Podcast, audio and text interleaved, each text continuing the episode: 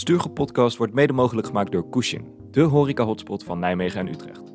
Koesjin heeft een passie voor koffie en de stuurgroepleden doen in de kantoorjungle haast niks anders dan koffie drinken. Een match made in heaven dus. Je kunt niet alleen bij de fysieke locaties van Koesjin terecht voor een heerlijk pakje koffie, maar je kunt jouw koffiebonen of cups ook thuis laten bezorgen. Zo ben je ook tijdens het thuiswerken verzekerd van goede koffie. Ga nu naar koesjin.nl, dat is KUSHIN.nl, en krijg 10% korting op jouw koffie met de code de Stuurgroep 10. En dan nu door naar de podcast.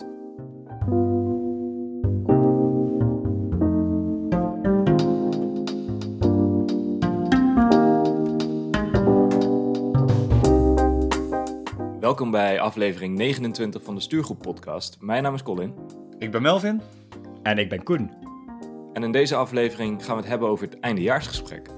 Ja, het is weer december. De maand dat een heel jaar werken wordt samengevat in ongeveer een uurtje praten en een leuk percentage. Ja, ik ben wel heel benieuwd hoe jullie in deze wedstrijd zitten. Ja, dat gaan we zien het komende half uur. We hebben het vandaag in ieder geval over hoe je je volgens ons zou moeten voorbereiden op je eindejaarsgesprek. Of er nu eigenlijk nog wel iets te halen valt in zo'n gesprek. En zoals gebruikelijk sluiten we af met een aantal tips die er volgens ons voor moeten zorgen dat jij het maximale haalt uit je eindejaarsgesprek. Ja, dus laat die jingle maar doorkomen, dan gaan we direct van start.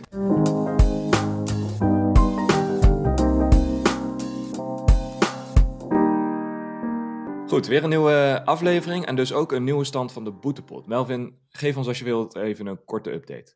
Ja, Colin, één stapje terug voor de mensen die niet van het bestaan van de boetepot afweten. De kantoorjargon boetepot is in het leven geroepen om kantoorjargon af te straffen. En daarom vind je op onze website www.destuurgroep.nl een opsomming van alle woorden die wat ons betreft onder kantoorjargon vallen. Als wij dus op de vrijdagmiddag nog even iets achter de hekken proberen te krijgen, terwijl we geen schapenhoeder zijn, dan worden er direct tikkies verstuurd door onze financial controller Melvin. Ja, en ook na vorige week waren de tikkies weer hard nodig. Onze gast Carlijn, die deed ook aardig een duit in het zakje. Ja, we weten nog niet wat we met haar tikkies gaan doen. Daarover moeten we nog in beraad. Maar we hebben in ieder geval de input van onze luisteraars gehoord. Anyway, vorige week hadden Colin en Carlijn het over een klankbordgroep. Je weet wel, die van een regiegroep en een stuurgroep. En daarnaast weten we sinds vorige week ook dat Colin groot fan is van de zogeheten benen op tafel sessies. En geloof het of niet, ikzelf bleef aardig buiten schot deze keer. Geen enkele overtreding. Colin, de benen op tafel sessies. Kun je die nog eens een keertje haarfijn voor ons uitleggen? Ja, de benen op tafel sessies, ook wel de bots afgekort. Ja, dat is natuurlijk helemaal top. Dat is eigenlijk niks meer dan een soort gesprek met managers en in dit geval dan de jongere collega's. Waar ze letterlijk, ze noemen dat dan de benen op tafel sessie om er een beetje een informeel karakter aan te geven. Maar dan staan er gewoon allerlei onderwerpen op de agenda die de managers aangedragen hebben en de jonge collega's aangedragen hebben. Waar ze dan een soort ronde tafel, koffieachtig gesprek over hebben. Gaat over diversiteit op de werkvloer, gaat over, je kunt zo gek niet bedenken. Maar in ieder geval dat soort gesprekken die vinden dan plaats rond een tafel toen het allemaal nog fysiek was. Nog net niet letterlijk met de benen erop, maar dat is het hele idee. Binnenkort staat er weer eentje in de agenda, dus ik ben benieuwd. Ik weet niet of ik hier nou echt van moet janken, dat het ook als bots afgekort wordt. Of dat ik nog steeds in een soort van verbazing zit dat Melvin een keer 0 heeft gescoord. Doet er ook eigenlijk niet toe. Melvin, trek die pleister er maar vanaf. Wat is de stand van de boetepot? Ja, de boetepot staat ervan uitgaande natuurlijk dat de bijdrage van Carlijn ook nog bij ons terecht gaat komen op €108. Dus we zijn weer de magische grens voorbij. Ja, dan lijkt het me goed dat we ons snel bezighouden met het onderwerp van vandaag, dus de eindejaarsgesprekken. Ik begrijp uit de stand van de boetepot in ieder geval dat wij alle drie wel een loonsverhoging kunnen gebruiken om ervoor te zorgen dat we volgend jaar niet persoonlijk failliet gaat of dat gewoon de hele stuurgroep failliet gaat. Mannen, het is dus inmiddels december, zoals we net al zeiden. Los van dat ook dit jaar weer echt bizar snel voorbijgevlogen is, is het dus tijd voor die eindejaarsgesprekken. Hoe bereiden jullie je daar over het algemeen op voor? Nou, eigenlijk een combinatie van supergoed en superslecht. Om te beginnen met het supergoede gedeelte. Ik ga eigenlijk, in het kader ook van die aflevering over feedback, ik vraag vrij regelmatig feedback op bij collega's. En voor het eindejaarsgesprek zorg ik dan ook dat dat in dat befaamde systeem komt, waar het dan allemaal netjes in opgeslagen is, zodat we het ook allemaal terug kunnen lezen, ook tijdens zo'n gesprek. Tegelijkertijd is dat ook wel een beetje waar mijn voorbereiding stopt. Dus ik ben niet bezig met wat ik, zeg maar, allemaal ga zeggen tijdens het gesprek. Ik heb de feedback, dus ik weet hoe ik gepresteerd heb. Ik weet wat mijn minimum is. Als ik in mijn gedachten heb dat ik bepaalde, weet ik veel wat, loonsverhoging wil of bepaalde promotie. Dat maakt niet zoveel uit, maar dat heb ik in gedachten. En dat was het eigenlijk aan voorbereiding. Dus hij is gedegen tot zover die gaat. Ja, dat is op zich wel... Ik vind het mooi dat je toch weer die aflevering over feedback... Hè? Het 360 graden feedback systeem, dat we toch maar even gezegd hebben. Ik moet zeggen dat dat voor mij ook wel heel belangrijk is. En dan zeker het stukje buiten de deur. Want mijn manager, die kan best wel eens... projectmanagers waar ik voor werk of zo... die belt hij nog eens na van... goh, die Colin die zegt wel de hele tijd dat hij het hartstikke goed doet. Maar is dat ook zo? Zelf zorg ik er echt voor dat ik ook tegen het einde van het jaar... die feedback van klanten ook wel binnen heb. Om dat ook te kunnen delen met mijn manager. Ik bedoel, het is leuk dat zij mij van feedback voorzien... zodat ik in de samenwerking er iets mee kan. Maar ik vind het vooral ook mooi als mijn manager ook direct van klanten hoort... wat ik nou eigenlijk allemaal uitspook als ik daarvoor hun aan het werk ben. Wat ik daarnaast ook nog wel doe... en dan gaat mijn voorbereiding toch denk ik wel een stapje verder dan die van jou, Koen... is dat ik toch ook altijd wel even weer het functiehuis erbij haal. Dat klinkt dan heel formeel, maar dat is eigenlijk gewoon... dat ik even bekijk van, joh, welke stappen heb ik nou in het afgelopen jaar eigenlijk gezet... richting het volgende niveau in het functiehuis, op de volgende schaal, of hoe je dat ook wilt noemen. Als ik dan tot de conclusie kom van, eigenlijk werk ik al het hele jaar... in 1 of 2 niveaus misschien wel hoger. Ja, dan is het streven voor mij, bijvoorbeeld vorig jaar was dat zo... ook echt wel dat ik dan promotie ga maken. Dan weet ik dat ook wel haarfijn uiteen te zetten... waarom dat wat mij betreft dan zo is. En even dat haarfijn uiteenzetten, hè, qua voorbereiding. Doe je dat dan voor jezelf... of stuur je dat dan ook op naar je manager in dit geval?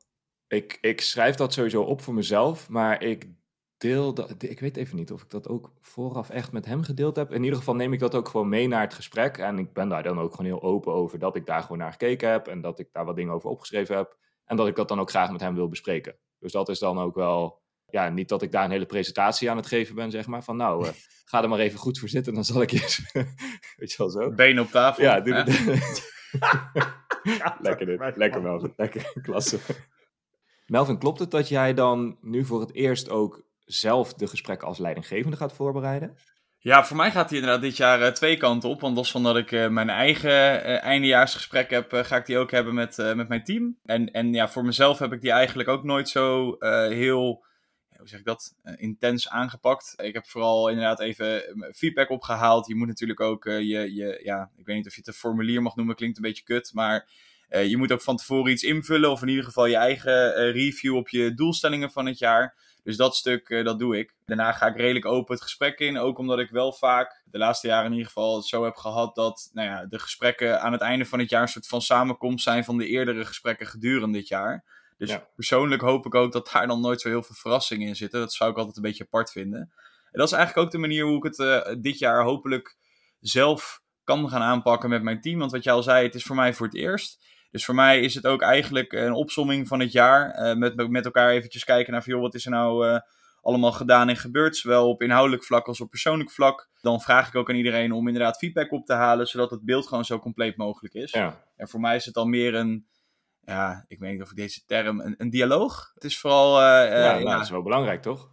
Ja, en ook beide kanten op. Tenminste, dat vind ik zelf ook wel van belang. Ik bedoel, het is niet een soort van review op jou als persoon of jou met je werkzaamheden, maar ook gewoon in de samenwerking hoe het een en ander gaat. Ja, en dan komt nog het formele stuk erachteraan van een beoordeling. Ja, daar moet ik nog eens even over na gaan denken hoe ik dat allemaal ga aanpakken. Je zegt dat het best wel spannend kan zijn, hè? Ik merk om me heen ook wel, zeker onder jonge collega's, dat het wel het gesprek van de dag is als die eindejaarsgesprekken weer in de agenda komen. Sommigen hebben het zelfs over... de dag des oordeels, wanneer je hoort hoe je het dan weer gedaan hebt. Is dat nou echt zo spannend? Wat zijn jullie ervaringen?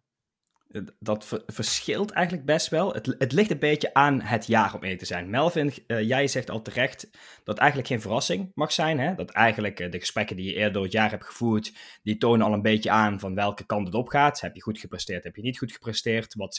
Wat ligt er voor jou in het verschiet? En Colin, jij zegt het ook al, als je naar een functiehuis kijkt, dan weet je een beetje op welk niveau je eigenlijk hebt gepresteerd. Alleen soms, ook al is het allemaal, lijkt het in kannen en kruiken te zijn, kan het alsnog heel erg spannend zijn, omdat het een belangrijk moment is. Dus zelf heb ik dit bijvoorbeeld gehad met toen het traineeship ten einde kwam. Ik ben uiteraard trainee geweest, want dat klinkt heel sexy. En dan moet je dus een normale mensplek krijgen in de organisatie. En op de een of andere manier, ook al werkte ik er al, vond ik dat heel erg spannend. Omdat ik in mijn hoofd een soort minimum had van wat ik wilde. En dat minimum zat specifiek op geld. En ik had het daar al met mijn toekomstig en op dat moment ook huidige manager over gehad. En je raadt het al, in zijn hoofd zat een totaal ander bedrag.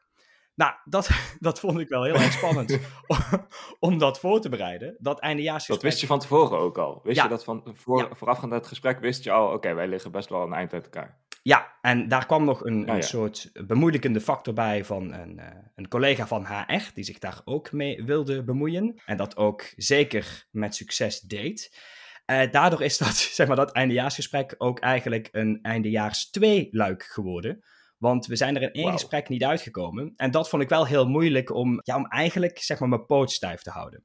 Dus qua voorbereiding, die minimale voorbereiding die ik dan heb gedaan, met wat is mijn minimum, daar heb ik wel aan vastgehouden, maar dat vond ik wel rete spannend. Terwijl... Ja, dat kan ik me wel voorstellen. Daarna, heel eerlijk, in andere gesprekken, wist ik al een beetje waar het naartoe ging. Was het niet echt een verrassing. Dus het is een beetje de formaliteit was het dan. Maar dat hoeft niet altijd zo te zijn. Nee, dat klopt wel. En het is uiteindelijk denk ik ook...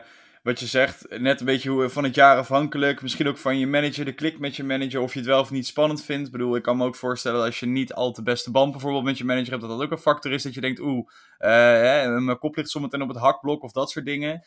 Ja, terwijl dat in feite natuurlijk totaal niet zo zou moeten zijn. Tenminste, laat ik het zo zeggen. Ik denk dat iedereen streven moet hebben dat dit soort gesprekken gewoon een van de normaalste gesprekken van de wereld zou moeten zijn, die je ook gewoon gedurende het jaar zou kunnen hebben. Alleen, ik kan me zeker voorstellen dat als je... Ja, dit nog niet heel vaak heb gedaan. Mensen die nieuw zijn ook in het bedrijf bijvoorbeeld. Of juist als je inderdaad met echt een bepaalde ambitie of doel het gesprek ingaat. Ja, dat je dan wel die druk voelt. Maar wat ik zeg, in principe zou het niet heel spannend moeten zijn. Ja, ik moet zeggen dat ik er eigenlijk altijd wel naar uitkijk. En eigenlijk vanaf het eerste jaar volgens mij. Ik vind het wel mooi, ergens een beetje sentimenteel. Maar om dan terug te kijken op het jaar. En dan realiseer ik me zeker nu dat je zo 4, 5 jaar aan de slag bent. Dan realiseer ik me echt pas... Als ik er dan even voor ga zitten, dat je bizar veel stappen hebt gezet sinds je als schoolverlater, zeg maar, begon aan je carrière. Dus wat dat betreft kijk ik in algemene zin wel gewoon uit naar die gesprekken. Ik vind dat mooi. En een van jullie zei net ook van, het is ook wel afhankelijk van de band die je hebt met je manager. Ik heb dat al wel vaker gezegd, maar ik heb met hem gewoon een hele goede band opgebouwd toen we nog samen op projecten werkten. Dus voor mij valt het, of voelt het sowieso niet echt aan als de dag des oordeels. Waar ik zelf voor zorg om ook... niet dat gevoel te hebben, is dat ik in de lead ben. Zoveel mogelijk in ieder geval daarvoor zorg. Maar dat ik in ieder geval zelf zoveel mogelijk dat gesprek leid. Melvin, jij zei net ook, dialoog. En ik zei net al van, ik geef nog net geen presentatie. Maar ik zorg er wel voor dat ik in ieder geval de dingen die ik heel graag met hem wil delen. Over wat er in dat jaar is gebeurd, waar ik trots op ben. En welke feedback ik dan bijvoorbeeld ook ontvangen heb. Dat ook wel echt bij hem terechtkomt. Omdat dat ook wel een belangrijke rol speelt uiteindelijk weer in die beoordeling. Die promotie waar ik het net over had, daar had ik echt wel voor mezelf goed voorbereid van... Nee, dit zijn redenen waarom ik daar wat mij betreft voor in aanmerking kom. Ik had toen hele specifieke feedback ontvangen van de projectmanager van de klant waar ik op dat moment voor werkte. Ja, en mijn manager gebruikte letterlijk die feedback ook in het gesprek. Ja, dat was serieus gewoon doorslaggevend voor die promotie op dat moment. Dus wat dat betreft kan ik er wel gewoon naar uitkijken... Maar ik begrijp ook heel goed, omdat er verschillende redenen voor kunnen zijn, dat je dit heel spannend kunt vinden. Ja, ik kan alleen maar zeggen dat je het vooral ook een paar keer gedaan moet hebben. Ja, tuurlijk, dat is zeker waar. Alleen ik ben ook wel benieuwd, een paar keer gedaan hebben. Melvin geeft net aan dat hij voor de eerste keer dit eigenlijk doet, als in aan de andere kant van de tafel zittende. Ja, kijk, dat is misschien dan ook juist weer makkelijk. Want ik ga het op een manier doen die misschien weer anders is dan wat de medewerkers gewend zijn. En de mensen aan mijn team gaan het ook voor het eerst dit gesprek natuurlijk met mij hebben. Dus dat zal sowieso weer voor een iets andere manier zorgen. Want ik denk dat jullie dat ook wel herkennen. Dat iedere manager pakt dat denk ik ook op een andere manier zeker aan. En ik vind het eigenlijk wel mooi wat jij zegt, Colin. Jij doet zelf een soort van voorbereiding ook vooraf. Van joh, wat heb ik gedaan dit jaar en wat vinden de klanten of mijn collega's ervan. Ik vind ook dat je als manager, maar goed, dat zeg ik nu even spuit 11, vraag ik me over een paar maanden nog een keer. dat je ook gewoon op de hoogte moet zijn van wat je mensen hebben gedaan. Die hoeven dat jou niet te vertellen in dat gesprek. Jij moet zelf ook een beeld kunnen hebben van, joh, nou, je bent met dit en dit en dit bezig geweest dit jaar. Dit heb je goed gedaan, dit wat minder. Ja. Zonder dat dat echt ook een verrassing moet zijn. Dus ik verwacht daar ook wel een stukje voorbereiding van de managerskant. En dus al dat soort dingen ga ik gewoon een beetje in ieder geval op inlezen. Ik zorg ervoor dat ik dat gewoon netjes op een rijtje heb staan.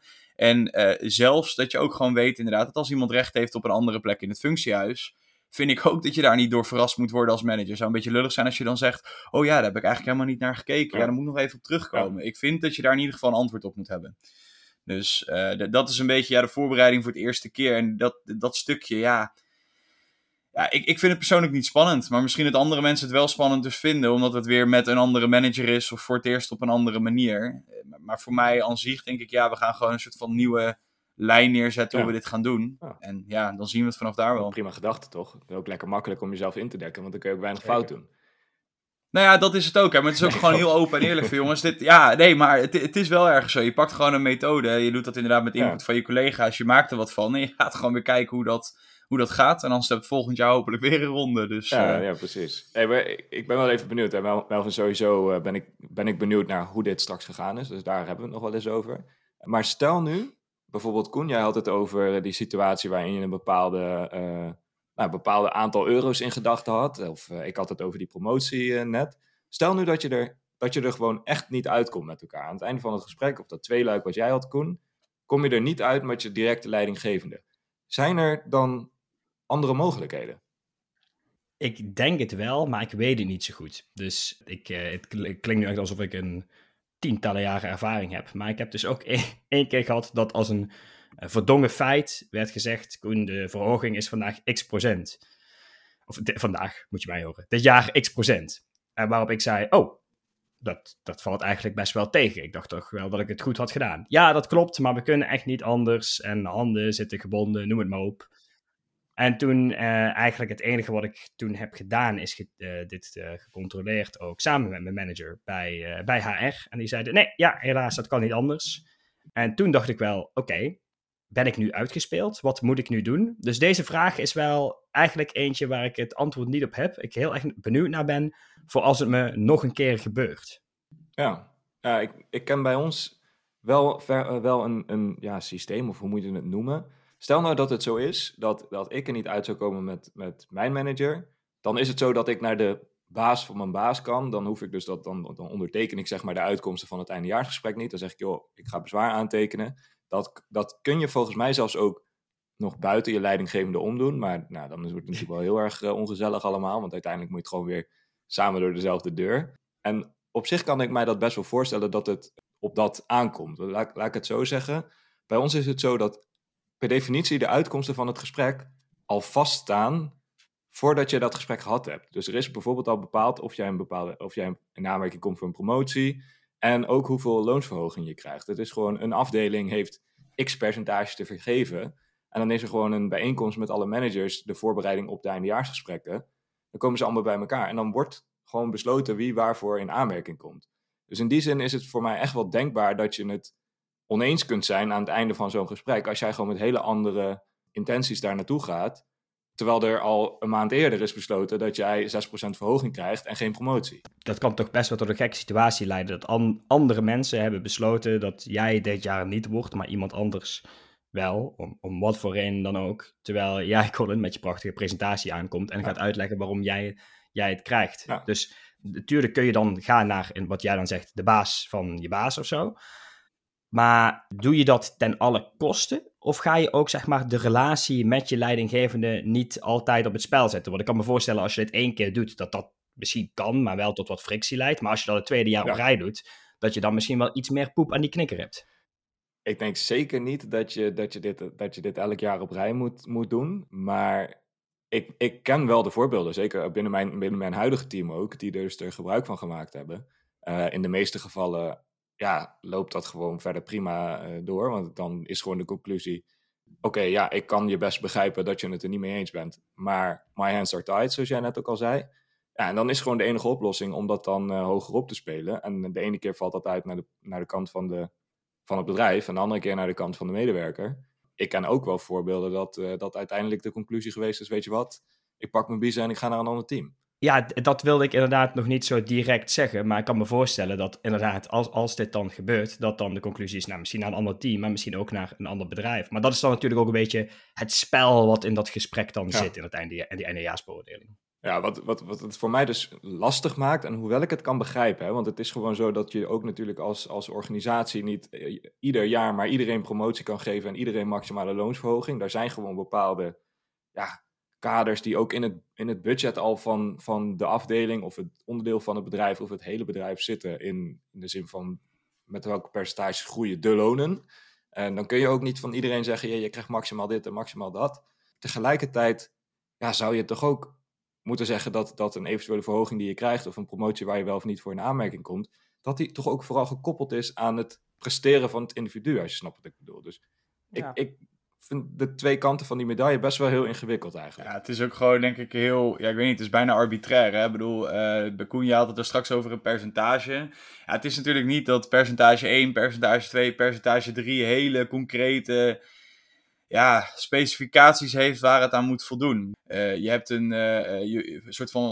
hebt voldaan en je hebt niet voldaan. En bij een je hebt voldaan is er daarna nog kijken van oké, maar wat is dan precies het effect op je loon?